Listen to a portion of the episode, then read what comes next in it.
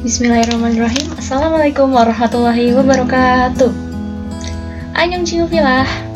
Sebelum kita mulai pembicaraannya, gue mau tanya nih, untuk apa sih kita hidup sebenarnya? Untuk apa kita dilahirkan? Kenapa harus kita yang dilahirkan? Hal itu wajar banget terjadi karena manusia udah Allah kasih software dan hardware yang mantap jiwa. Coba bayangin, otak manusia dapat mengingat 100 miliar bit informasi yang sama aja dengan 500 ensiklopedia. Dengan kecepatan berpikir lebih dari 300 mil per jam, lebih cepat daripada kereta tercepat sekalipun. Masya Allah gak tuh?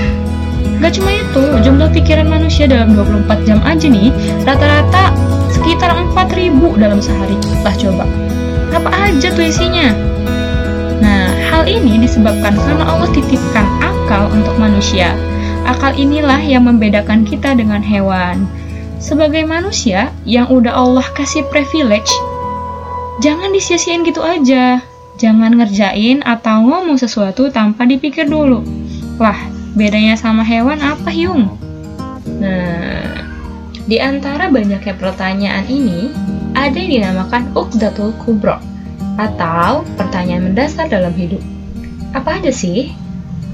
Jadi ada dari mana, untuk apa, mau kemana. Ketiga pertanyaan ini, jika kita pahami dan telusuri, akan menjawab pertanyaan-pertanyaan lainnya dalam hidup. Ibarat karung goni yang terdiri dari banyak tali. Nah, di antara tali tersebut ada satu tali yang dapat kita tarik hingga menghubungkan ke tali-tali yang lain. Sementara, jika kita salah tarik tali, otomatis tali tersebut akan kusut dan mengharuskan kita mencari tali yang lainnya. Begitulah dengan pertanyaan dasar ini. Jika kita telah terjawab pertanyaannya, kita sudah memahami pertanyaannya, insya Allah deh kejawab pertanyaan-pertanyaan berikutnya, insya Allah. So, mungkin segini dulu dari gue. Insya Allah kita lanjut lagi di podcast selanjutnya. Ambil yang baik dan buang yang buruk. Kurang lebihnya mohon maaf. Wassalamualaikum warahmatullahi wabarakatuh. Annyeong.